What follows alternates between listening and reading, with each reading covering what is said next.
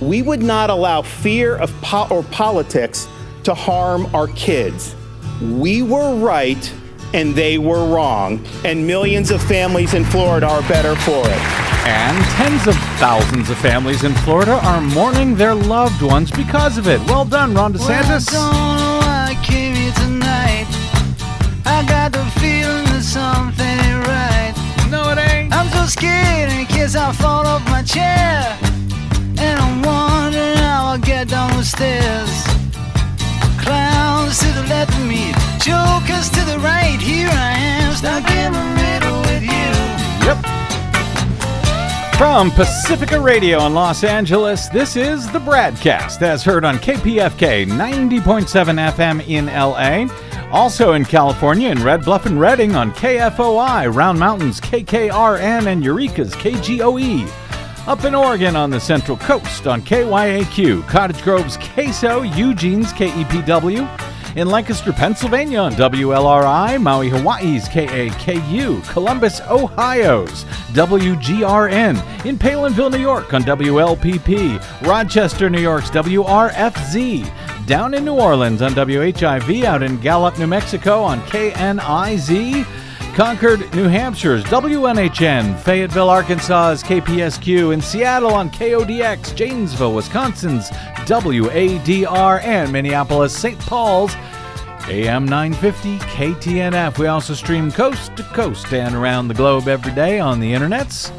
On the Progressive Voices channel, Netroots Radio, Radio for Humans, FYI Nation, NicoleSandler.com, Radio Free Brooklyn, Workforce Rising, No Lies Radio, Verdant Square Radio, Detour Talk, and all your favorite podcast sites except for Spotify. Blanketing Planet Earth five days a week. I'm Brad Friedman, your friendly investigative blogger, journalist, troublemaker, muckraker, all around swell fellow, says me from BradBlog.com. Thank you very much for joining us. Yes, we meet again.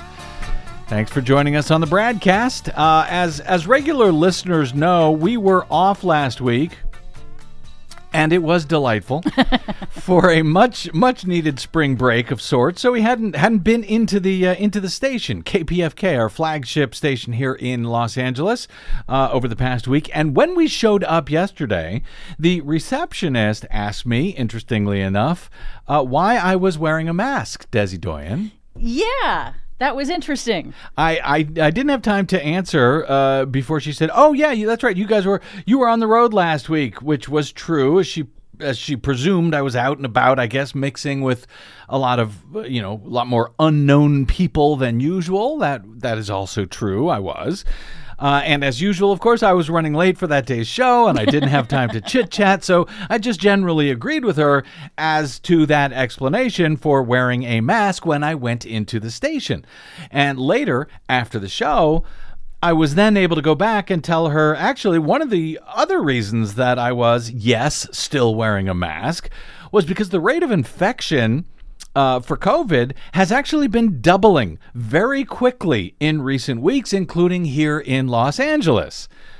Which is actually the real reason why I was wearing my mask, why I w- why I'm still wearing my mask when I go indoors uh, where there are other people. Uh, now, thankfully, the rate of infection is still pretty low, but yeah, it's on the rise again, and it is rising quite quickly, in fact, under the new even more transmissible subvariant of the already more transmissible Omicron variant known as BA2 and now we have a sub subvariant of sorts called BA2.12.1 which is even more transmissible than all of the above. As Reuters reported on new CDC data published last week, the BA2 subvariant of Omicron and its sublineage BA2.12.1 is estimated to make up more than 90% of the coronavirus variants in the U.S. as of April 16 according to the U.S. CDC. How on, much? Uh, nine, more more than ninety percent Wow. of the variants That's in the fast. U.S. That, according to the CDC. uh, last week. Overall, cases have dropped sharply nationally since hitting record levels in January, but COVID 19 infections have been on the rise during the last few weeks, particularly in Northeast states like New York and Connecticut, but yes, also out here in California. A resurgence in COVID 19 cases in parts of Asia and Europe, resulting in widespread shutdowns, particularly in Asia. Yes, they are back to lockdowns again in Shanghai and elsewhere has raised concerns that another wave could follow in the U.S., as has been the case with previous surges during the pandemic. And because my lot in life seems to be that I am often forced to be the bearer of bad news, or at least potential bad news, so you can actually do something about it before it becomes bad for you personally. Uh, National Geographic offers an excellent up to date primer on what we know about the BA2 Omicron subvariant driving a new COVID 19 wave. Now, don't worry, I- I'm not doing this to bum you out, but for a reason here. As Nat Geo reported yesterday, in part, after a brief two month plateau, COVID 19 cases are rising again in the U.S., propelled by the Omicron BA2 subvariant and its more transmissible descendants. The uptick has experts worried as more people are shedding their masks and returning to pre pandemic activities. Between April 1 and April 24, new COVID 19 cases have jumped by, get this, 75%, mostly due to BA2 and its various sublineages, which uh, now account for almost 75% of COVID 19 cases in the U.S., while hospitalizations are still, happily, at their lowest levels since the start of the pandemic. They are also trending upward nationally. And COVID 19 cases among nursing home residents and staff are rising again after falling for roughly three months. Told you I was the bearer of bad news here. Uh, ongoing transmissions of BA2 is probably related to related both to the increased transmissibility of the virus together with the reduction of pandemic restrictions. According to Dan Barouch, an immunologist at Harvard Medical School, both are contributing to the current surge, he says. At the same time, national vaccination rates have stalled out. Only 45, just over 45.6 percent of the U.S. population has received a booster dose.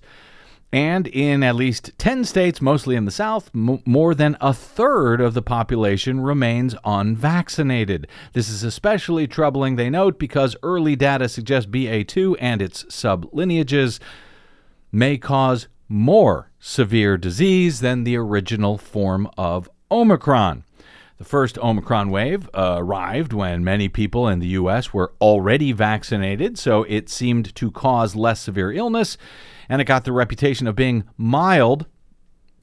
According to Ben Cowling, I'm sorry, Cowling, an epidemiologist at the University of Hong Kong, but mild was only relative to the very severe disease that previously dominant Delta variant had caused. For example, Melinda Maldonado, a communications strategist in Toronto, was triple vaccinated when she got a breakthrough infection back in December of last year. During the peak of the Omicron wave in Canada, it left her bedridden for weeks, and three months later, she still suffers with debilitating fatigue, brain fog, which I have anyway, and cognitive disorientation. She says, when people say mild, they mean you're not dying, like you don't end up in the ICU. For me, she said, this was not mild. Now, evidence is building that the BA2 subvariant is even more infectious than the first form of Omicron, produces more virus particles upon infection, and causes longer lasting cases of COVID 19. Studies have shown that the overall risk of severe outcomes from an Omicron infection was lower than it was for Delta, but the risk of hospitalization among children younger than 10 did not significantly differ between Omicron and Delta, and Omicron infections led to a rise in hospital admissions of very young children. Mm. Now, I say that uh, just as uh, as we were starting the show here today. Breaking news from CNN: Pfizer, BioNTech requests FDA emergency use authorization for booster dose of uh, COVID nineteen vaccine for children ages five through eleven.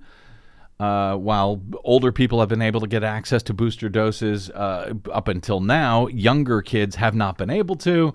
Pfizer is now requesting that emergency authorization from FDA as of today. I expect that will probably uh, come soon within the next few days.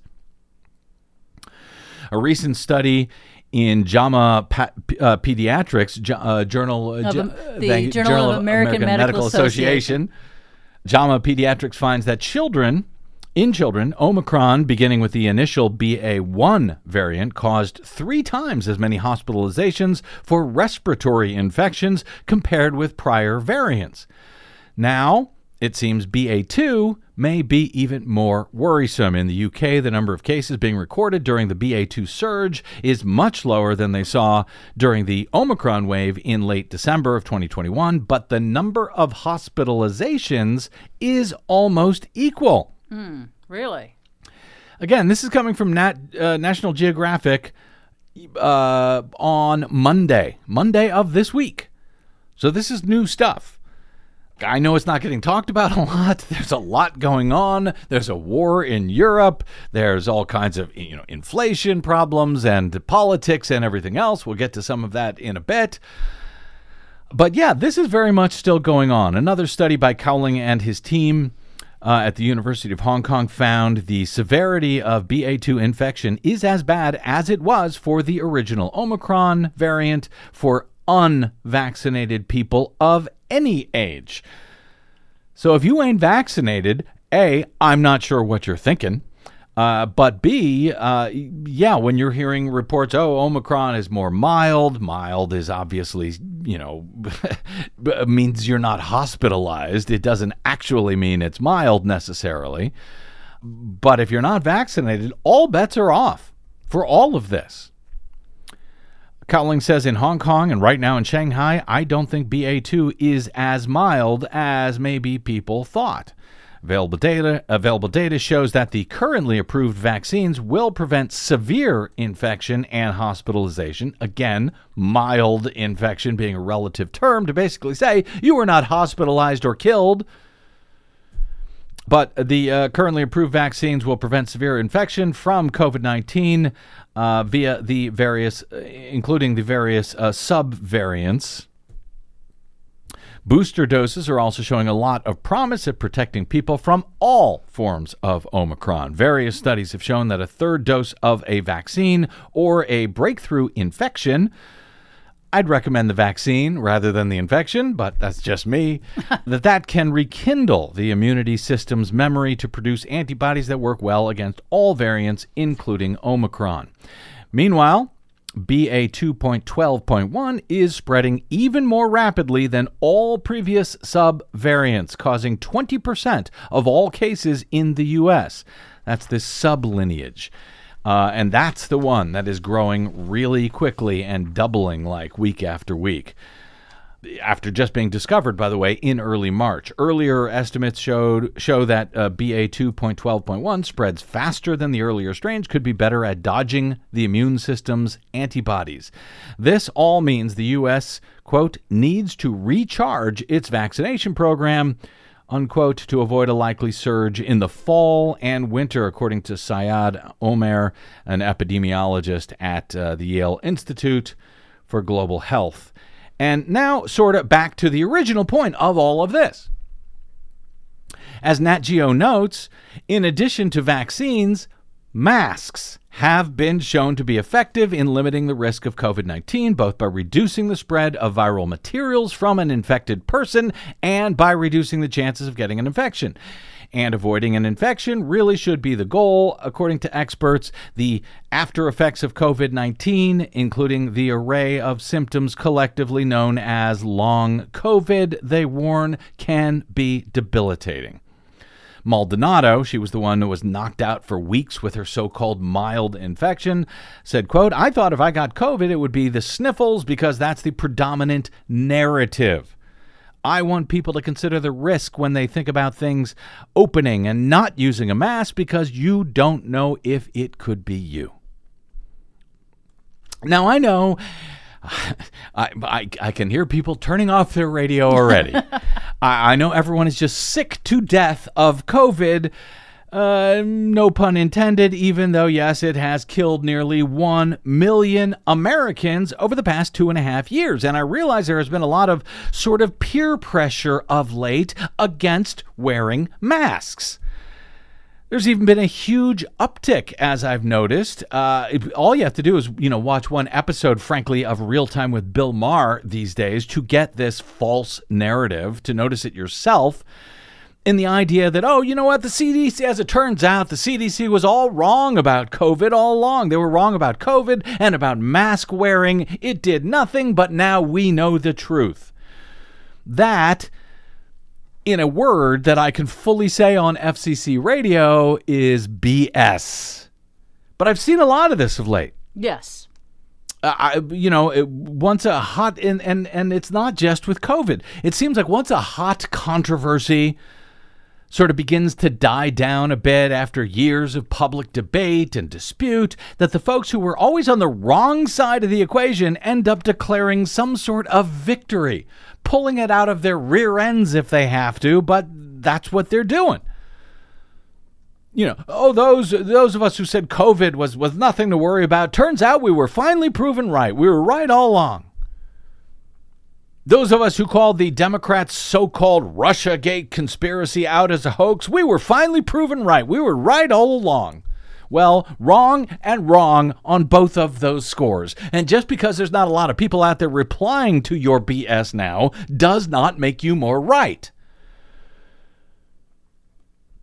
There's just not as many of us pushing back on those lies anymore, unfortunately, so those lies can begin to take hold. Yes, by the way, Russia worked very hard to help Donald Trump get elected in 2016. And no, the CDC was not wrong about their advice for things like masking, etc., even though they made various missteps along the way uh, and adjusted as we all learned what the virus did and did not do. Yes, the CDC did not know off the bat everything you needed to do to protect yourself uh, from the virus, everything you needed to do, nor everything you didn't need to do, because we didn't know how the virus operated when it began. And no, the CDC has not admitted that they got it all wrong.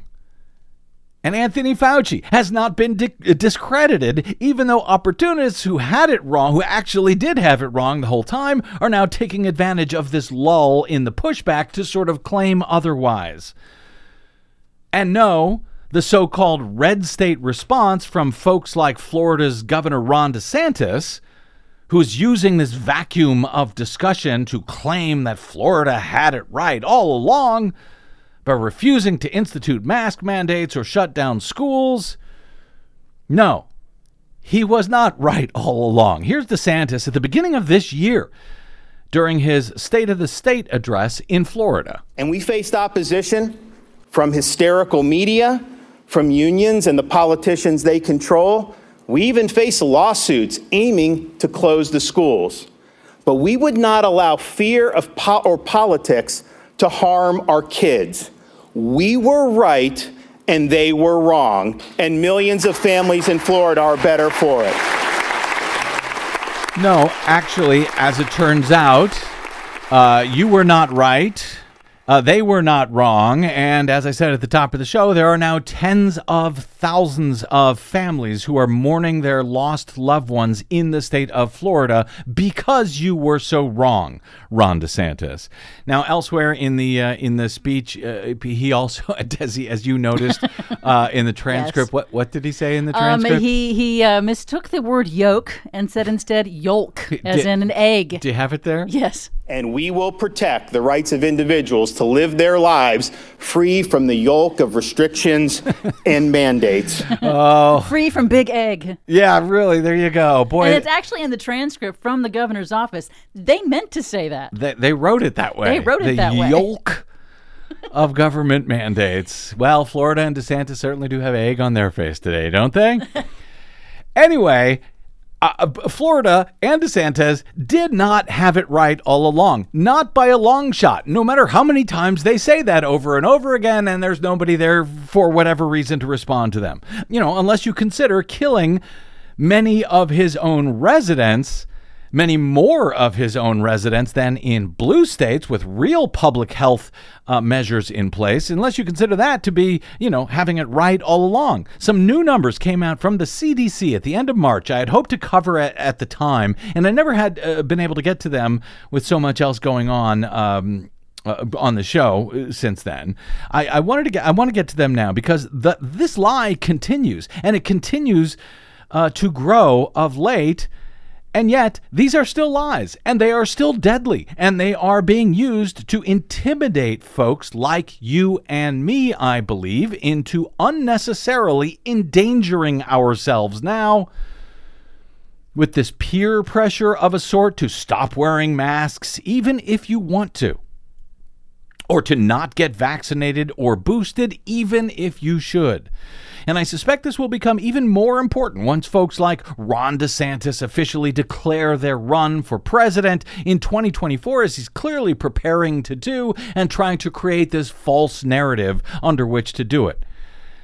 And yes, by the way, he will be a much more dangerous version of Donald Trump in, in such a case eh, if he declares his candidacy for president, which he obviously is doing because he is much better at telling lies than Donald Trump is. For example, the lie that Florida had it right all along.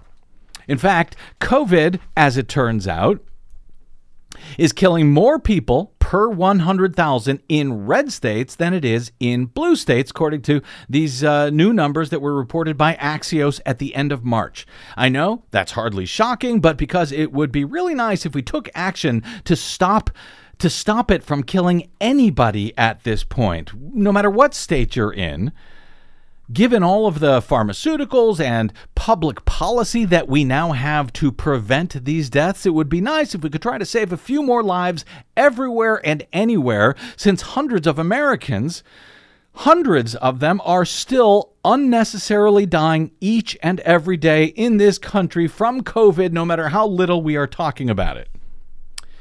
But the main point of Axios' reporting here is that it includes still more evidence that, as uh, Virginia Commonwealth University professor Steven Woolf uh, recently argued in the Journal of American uh, of the American Medical Association, quote, "The COVID-19 pandemic removed any doubt that state policies affect health outcomes. The partisan gap measured by deaths above what would normally be expected." Uh, was particularly stark during last year's Delta wave when all adults had access by then to vaccines. But stark differences emerged between Democrats and Republicans' vaccination rates.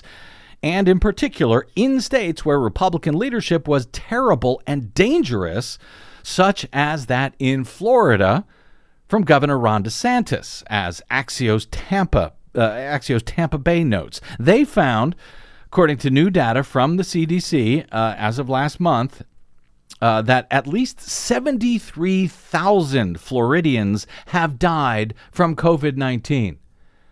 73,000. But death rates in states like Florida under DeSantis and in Georgia under Republican Governor Brian Kemp saw more than 200 deaths per 100,000. That is much much higher than in states with largely vaccinated populations like in New York where 112 died per 100,000. So, in uh, other words, in Florida and Georgia, almost double the number of deaths correct. per 100,000 people. Compared to New York. Compared to New Jersey, they had just 73 deaths per 100,000. Massachusetts, 50 deaths per 100,000. Wow. But in Florida and in Georgia, more than 200 deaths per 100,000. So uh, they were right and we were wrong? Really, Governor? Between August and December of last year, this was long after vaccines were widely available to all for free. Florida experienced more than triple the number of excess deaths than New York did. 29,252 in Florida versus 8,786 in New York, despite both states having similar population counts. Does that sound like Florida and Ron uh, DeSantis had it right all along with their lax policy and policies and their res- restrictions on mask mandates and their refusal to close schools, etc.? Sure, the schools stayed open, and yeah, three times as many Floridians died as compared to New York with similar populations. Well done, Governor.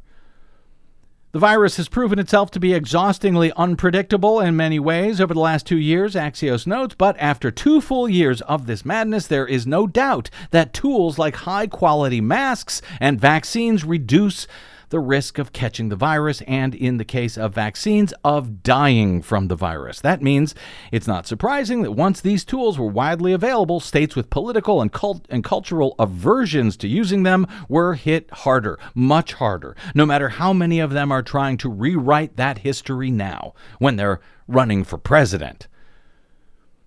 And with two years of data now in, it's clear Axios notes that America's political divisions are now on display in mortality rates around the country. Which, of course, is why it's so important to make sure that those who want to in those states can actually vote those people out of office, as we so often discuss and work towards on this show. Of course, to know which ones to vote out, you actually have to know which ones are succeeding and which ones are failing, no matter how much they are lying to you. But also, I want at least my listeners to know that if you want to wear a mask indoors, even now, please do so. Do not be intimidated by others to, to not do so, even though, you know, everyone's doing it. Peer pressure is uh, a, a real thing. I, I know we're all sick and tired of this COVID stuff. I get it. And if you don't want to mask up, well, you know what? Feel free to not do so. But if you want to, if you'll feel more safe in doing so, please do not let folks intimidate you. Well, nobody's wearing masks anymore. What are you doing with your mask on? I don't believe that the receptionist at KPFK uh, who asked me why I was wearing them, why are you wearing a mask? I don't, I don't think she was hoping to intimidate me in any way. But I, I think that she has been sort of misinformed. She didn't understand that, yes, this thing, while thankfully in a lull, this thing is still going and that yes, it is still perfectly reasonable to mask up when you're in public spaces with a lot of people, particularly indoors. And yes, that is true even if you are vaccinated and double boosted, like, yes, the Vice President of the United States. Kamala Harris tested positive for COVID 19 on Tuesday according to the White House, underscoring the persistence of the highly contagious virus even as the U.S. eases restrictions in a bid to return to pre pandemic normalcy. AP is reporting this afternoon that Harris Press Secretary Kirsten Allen said neither President Joe Biden nor First Lady Jill Biden was considered a close contact of Harris in recent days. Harris had been scheduled to attend Biden's Tuesday morning presidential daily brief, but was not present. The White House said because of their uh, travel schedules, the last time Harris saw Biden was Monday, April 18. The vice president returned uh, to D.C. on Monday from a week long trip to the West Coast. I guess we gave her a little souvenir to take back to D.C. with her. You're welcome, Kamala. Uh, Harris tested positive both on uh, the rapid test and the PCR test, but the White House says, quote, she has exhibited no symptoms. She will isolate at her residence but continue to work remotely and will return to the White House only when she tests negative for the virus. Harris, uh, who's 57 years old, received her first dose of the Moderna vaccine weeks before taking office and a second dose just days after her inauguration in 2021. She received a booster shot in late October and an additional booster on April 1 Fully vaccinated and boosted people have a high degree of protection against serious illness and death from COVID 19, particularly from the most common and highly transmissible Omicron variants.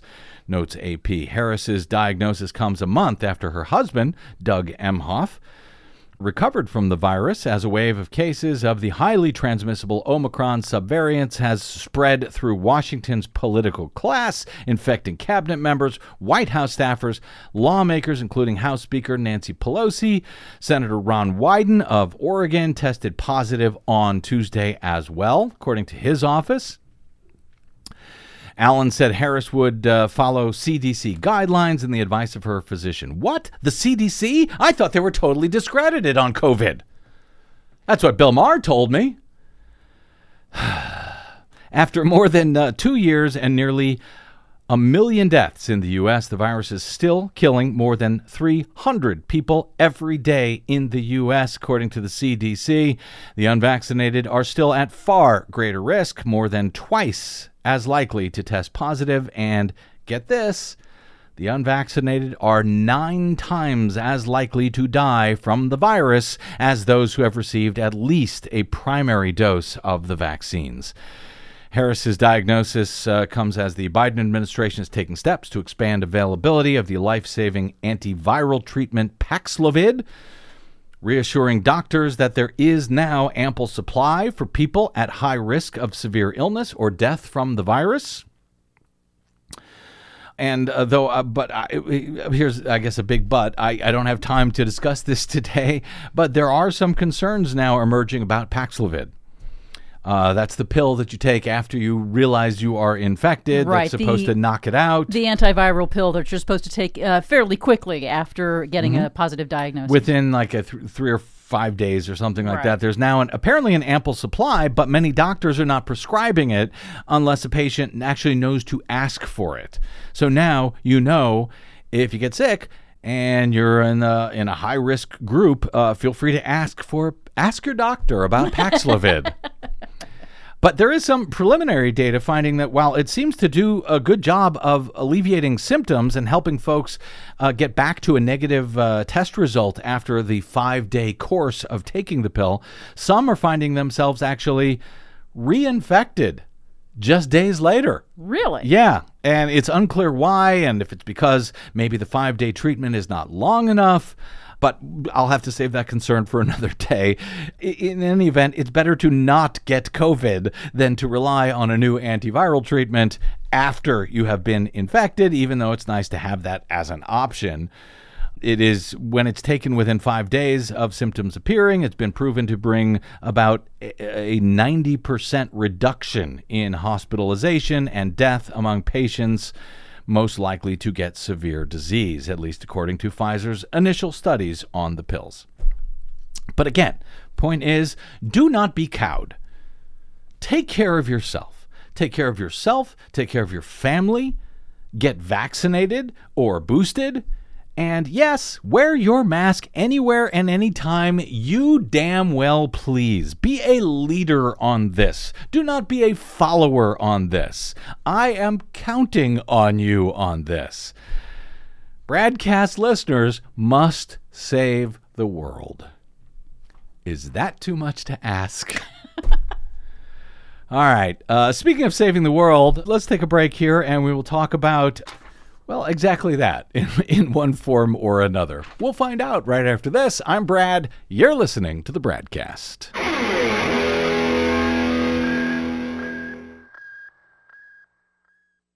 What the public hears on the public airwaves matters. Please help us stay on your public airwaves by going to bradblog.com slash donate to help keep us going. That's bradblog.com slash donate. And thanks. Zippity doo dah, zippity yay, Mr. Bluebird on my shoulder. It's the truth, Uh-huh. it's actual, everything is satisfactual. Zippity doo. Sing it, bang. Uh, yeah, let's let's Wonderful feeling. Yes, let's talk about that. Let's talk about that little blue bird, shall we? The blue bird of happiness? No, the blue bird of Twitter, which is sort of the opposite, really, if you think about it, of the blue bird of happiness these days. Unfortunately, Especially in practice, yes. Yep. Uh, welcome back to the Bradcast. Brad Friedman of BradBlog.com. We've got a jam-packed green news report uh, coming up shortly with Desi Doyen, sort of trying to shove everything that happened while we were out last week uh, into her latest six minute report Yeah, I didn't get to everything. with me heckling her as usual. So wish her luck there. But one story we, we had to cut out uh, from uh, today's GNR because it was a bit too complicated, I thought, to fit in with everything else uh, is this from Earth Day last week.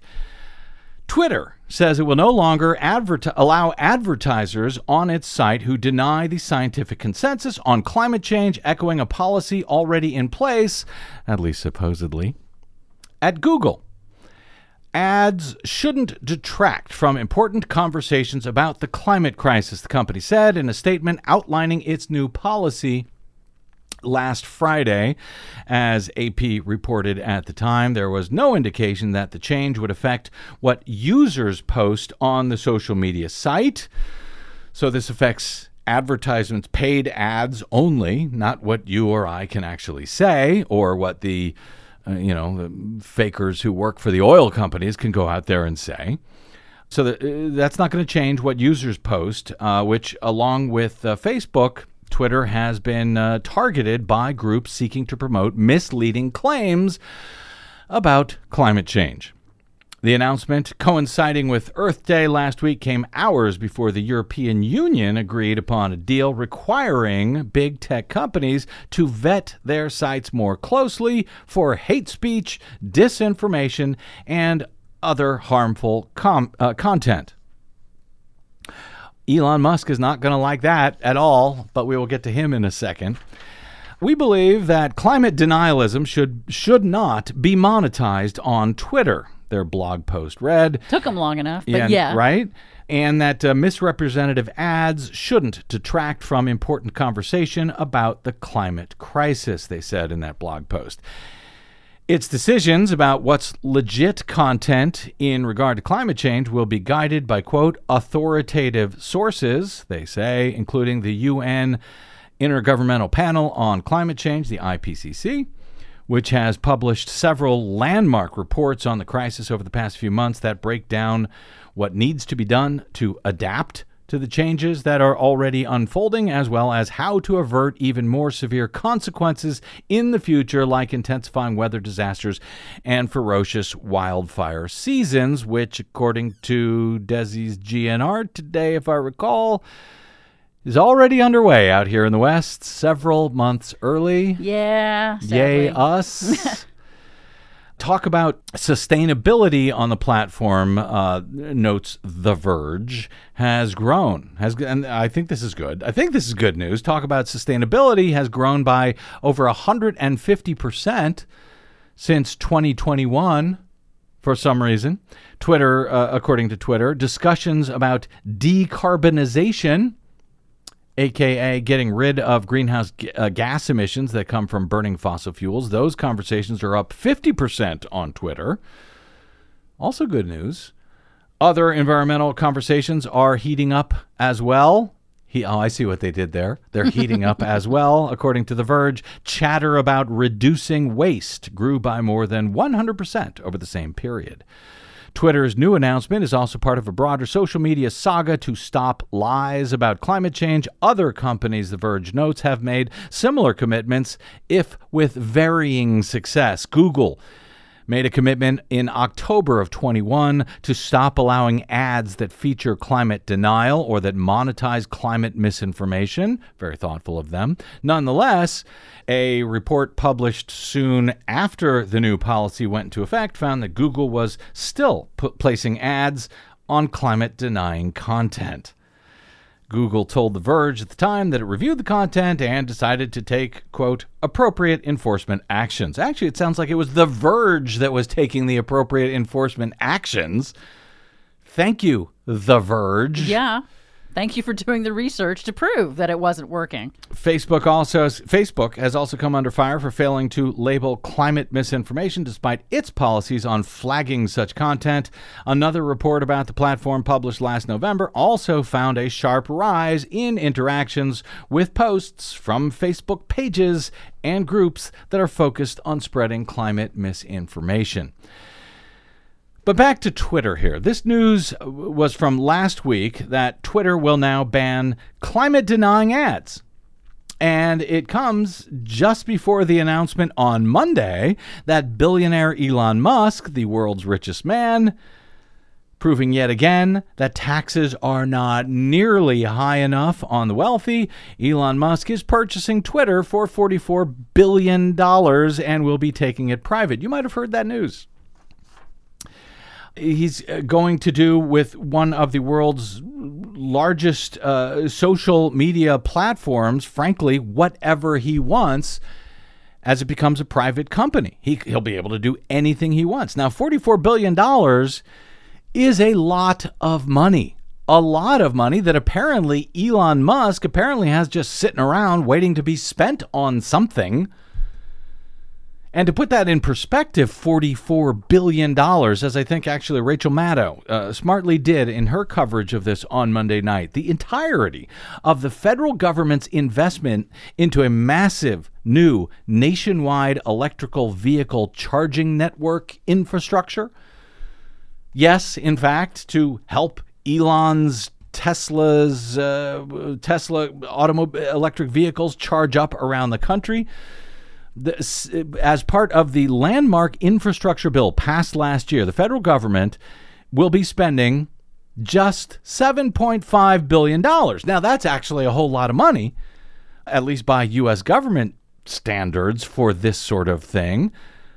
But Elon Musk is spending $44 billion to buy a website. That's almost seven times the amount that is being spent by the entire U.S. government to help kickstart electric vehicles across the entire country to help save the entire planet. So, yeah, taxes are way too low for people like Elon Musk. And yeah, the federal government is not spending nearly enough to meet the climate crisis that we are facing. I also noted uh, recently, you may recall a month or two ago, when discussing Spotify spending some $200 million on some guy to host a podcast, Joe Rogan, to lie to people about COVID.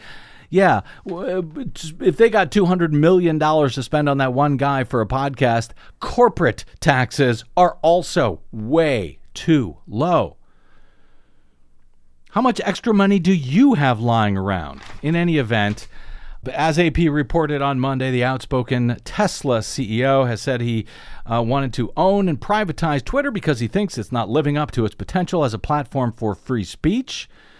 Free speech, he said, is the bedrock of a functioning democracy, and Twitter is the digital town square where matters vital to the future of humanity are debated, he said, adding hearts and stars and rocket emojis, as serious people do in a tweet that highlighted uh, that statement. A more hands off approach to content moderation has many people concerned. The platform will become more of a haven for disinformation and hate speech, something that it has worked hard uh, uh, in recent years to try and mitigate.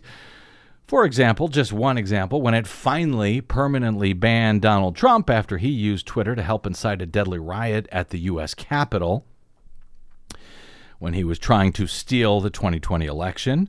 Musk has described himself as a quote, free speech absolutist, but is also known for blocking or disparaging other Twitter users who question or disagree with them. He's also known uh, for uh, firing uh, his own employees if they speak out, forcing them to sign non disclosure agreements, keeping them, preventing them from uh, posting videos using uh, you know certain uh, features of uh, self-driving features of Tesla. He's fired them for that. He's cut their Teslas off from the updates that can be. Is that, that right? Suppo- yes, yeah. he has done so. He's also remember that time that uh, he used Twitter to accuse that rescuer who was going yes, trying to rescue yes. children who were trapped in a cave. Called he, him a pedophile. Yeah, that's, that's, the kind of free speech he's in favor of, I guess. That's the public square that uh, Elon Musk wants to buy. Yep so anyway, he's he he is you know blocks people on Twitter. He disparages them. Now, disparaging, of course, is is also free speech. Uh, I'm not sure where blocking people uh, falls on that spectrum. So now, how does a free speech absolutist, as he calls himself, who happens to also own a company? Which has almost single handedly, I think it's fair to say, created the electric vehicle revolution across the planet in order to help, as he has long claimed, to save the planet, how does he now deal with these two conflicting points? His company uh, says they will uh, disallow you know, climate disinformation, at least in advertisements. Does he allow dangerous lies now about the climate, which the company he just bought has already said they plan to ban? Or does he go all in for free speech and allow climate deniers to further destroy the planet that he has claimed he was hoping to save? At least uh, before he ended up, you know, sort of exposing himself as kind of a right winger these days uh, with his move of Tesla's headquarters from California to Texas. How does he square that circle, Desi Doyen? I have no idea. I mean, I would hope that he would stick with the uh, very specific tools that the experts at Twitter have spent years developing in order to prevent misinformation and disinformation from uh, from spreading across their platform to keep the place from turning into a cesspool of, of attacks on women and people of color. I mean, they well, have apparently, the tools. apparently he's unhappy with the job that they have done Oh, because I'm- that's why he b- bought the thing. They're, you know, to to change the way the whole thing is run. Yeah, so he's never run a global social media company before, but he is sure that he knows better how to do it than the people who have done it. I mean, how how much how typical white guy billionaire act is that? well, I, and I yeah, I really don't think he's thought this through. No, I, I definitely think he has not thought this through, and I just want to add, Yeah. you know, there's a couple of concerns about this, you know, because for like specifically regarding climate change, Dr. Michael Mann, Penn State University, friend of the show, um, he says for scientists and activists, Twitter has been long been a place for sharing research ideas and interacting with journalists and the public. You know, for scientists, it's also helped kindle and sustain the climate activist movement. Mm-hmm. Musk's views on free speech, Michael Mann says, and to a lesser extent, climate science and solutions may help determine if climate researchers and activists disband these communities that they mm. have spent so much time and effort mm. in creating. The second concern is that. Uh, Data, people who use Twitter, they have things called, you know, direct messages where you send things privately to Yeah. other users. All of that, once Elon Musk takes it private, all Mm-hmm. of that will be in his hands to release, control, do whatever he wills with. Legally. and that He can do whatever he wants and that can be a with that. very dangerous from Yeah. a for, for journalists who have used it to connect with sources Mm-hmm. and uh, people who are anonymous in vulnerable communities whose uh, personal information might be exposed because Elon feels like it. It, you know, it's been interesting. And obviously, there's been a whole lot of talk since uh, he announced that he was buying Twitter. So, you know, plenty of people are covering this. But I am interested in that one aspect. And I know a lot of people are talking Yes. about Donald Trump and what, you know, will he come back on Twitter and so forth? Because, you know, free speech, let everyone say anything they want. Let everyone and anyone apparently call someone a pedophile if they want. But uh, so it'll be interesting to watch how he deals with this, how he specifically deals with climate and climate Yes. denial, which he has. I don't want to say pretended. Uh, he has been critical uh, in in in moving forward the electric vehicle revolution in this well in this on this planet. I was going to Yeah. say in this country, but really across the world. I don't think we would be anywhere near as far along down this road, so to speak, were it you. not for him. And that's true no matter if, uh, you know, lefties who used to love him, now they don't like him because, oh, he left California. He said, oh, the, the restriction, the regulations, the union rules are too onerous in California. I'm moving to Texas. By the way, I like that. I'm glad that he did that. I know that a lot of people are mad at him for doing that. Yeah, because he doesn't have to pay income tax in Texas. But yes, Right. go ahead. But well, I'm but I'm glad that he did it because we are so sort of tribalized in this country that it has brought a bunch of right wingers to stand behind Elon Musk, and I am fine with that. I realize that's a cost we all have to pay here, but if the right wingers who used to disparage electric vehicles are now like, hey, I'm in favor. I'm with Elon on that, man. I'm going to get me an electric vehicle. I'm okay with that. I agree with I you on that I think that's a price w- that I'm happy to pay. So if that's what it takes, if Elon Musk is now a right winger, and that brings the right wingers on board for you know electric vehicles, Yeah. for climate action. Yeah. That I'm okay with that. I am okay with that. I think it's actually a good thing. Musk, by the way, has also discussed in recent weeks shifting away from Twitter's advertising based revenue model. I don't know what he's going to go to. He believes that he can increase revenue through subscriptions that give paying customers a better experience. Perhaps even an ad free version of Twitter. Well, good luck with that, Elon. I guess you got $44 billion to blow. But if they're going to, uh, you know, a subscription version, that's it. I'm moving to Truth Social. Donald Trump's own personal social media outlet that is such a disaster, even he doesn't use it. So maybe I won't go there. Now what? How can I possibly survive without social media? will it soon be time to leave Twitter entirely? Maybe so. Perhaps we will discuss those questions and more in the days ahead, or perhaps we won't. Quick break, and we're back with Desi Doyen in the Green News Report. I'm Brad Friedman. This is the Bradcast.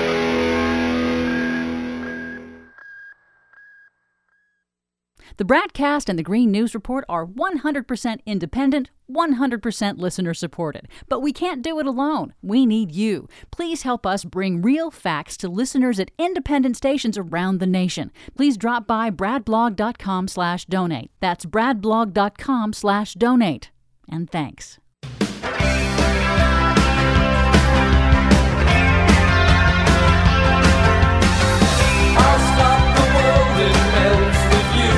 Even though it's the same six minutes as always, I feel like it's got so much information in it. We have to hurry to get to it so we finish it in time. So let's get to it.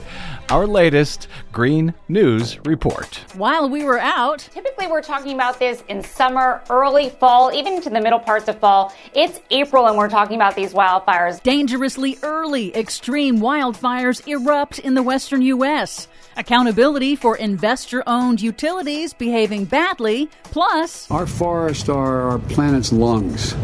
They literally are recycling and cycling CO2 out of the atmosphere. That's what they do. Biden administration protects old growth forests but resumes oil and gas leasing. Well, that's not good. All of those stories and more straight ahead. From BradBlog.com, I'm Brad Friedman. and I'm Desi Doyen. Stand by for six minutes of independent green news, politics, analysis, and snarky comment. We can't forget that achieving our ambitious climate goals is going to require nature itself to play a role. That's why today I'm signing an executive order. To tell nature to knock it off, Jack. This is your Green News Report.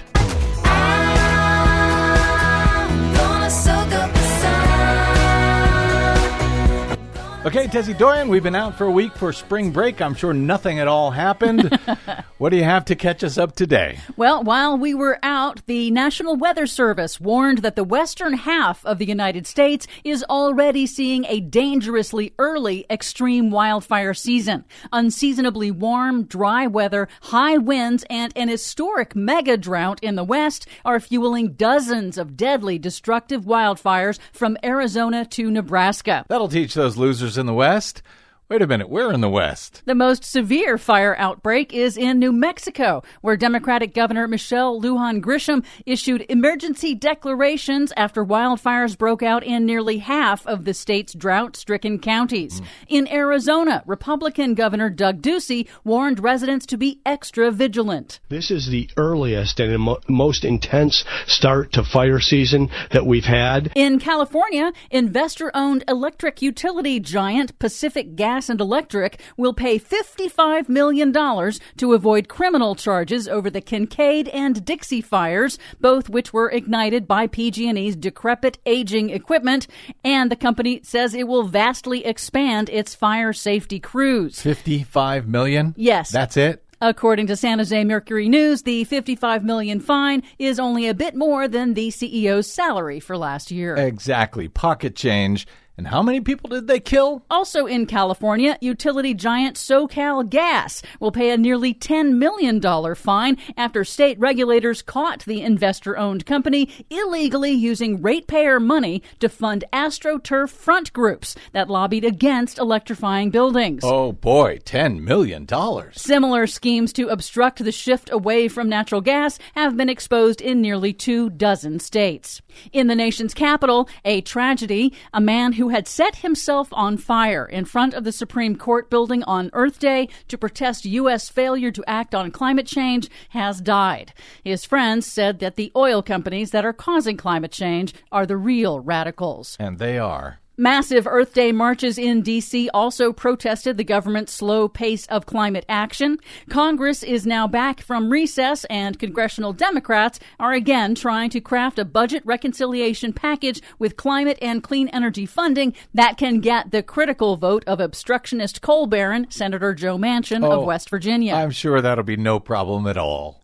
The Biden Interior Department says that it will resume required lease sales for onshore oil and gas extraction on public lands, but that it will slash the amount of land available by 80% and will increase royalty rates. The first time in history that the federal government has ever increased what companies pay to extract publicly owned oil and gas. Biden also reversed a Trump era rollback to restore environmental safeguards to the bedrock National Environmental Policy Act. Major infrastructure projects like highways, pipelines, and oil wells will again be required to undergo rigorous environmental review that must also factor in a project's impacts on climate change and on local communities. And that is really good news, at least until Donald Trump becomes president again and rolls it all back. On Earth Day in Seattle, President Biden signed an executive order creating a program to protect old growth forests containing the nation's biggest and oldest trees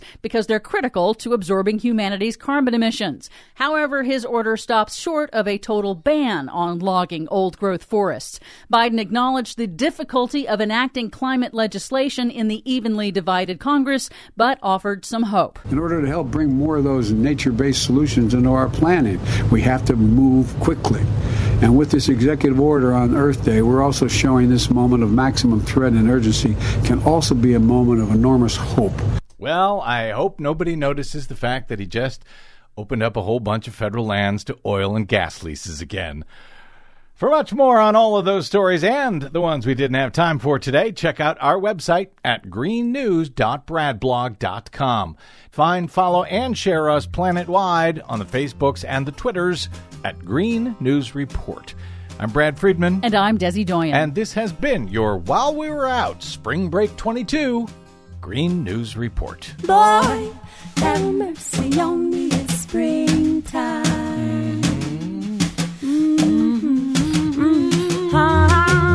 Oh, have mercy on us all. Thank you very much, Desi Doyen. Uh, a very quick story on our way out here that we came in after our Green News report was laid down. Officials in Poland and Bulgaria now say that Russia is suspending their country's national natural gas deliveries starting on Wednesday.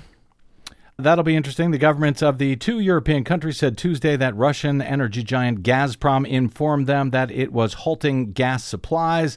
Bulgaria is going to have to work, it gets 90% of its gas from Russia. Poland, on the other hand, said they have been preparing for this for a long time and promised there will be no shortage of gas in Polish homes uh, this fall. Petrostate dictator using energy as a weapon again. Well said. We got to get out. Thanks to our producer, Desi Doyen, to all of you for spending a portion of your day or night with us. If you missed any portion of today's program, download it anytime for free at bradblog.com. We are on your public airwaves thanks only to you, at least those of you who stop by bradblog.com slash donate to help us stay here uh, day after day. We greatly appreciate it. Uh, you can drop me email. I am bradcast at bradblog.com. And until I quit, you can find me on the Twitters and the Facebooks at The Brad Blog. See you there. Until we see you here next time, I'm Brad Friedman. Good luck, world. Boy, have mercy on me. Boy,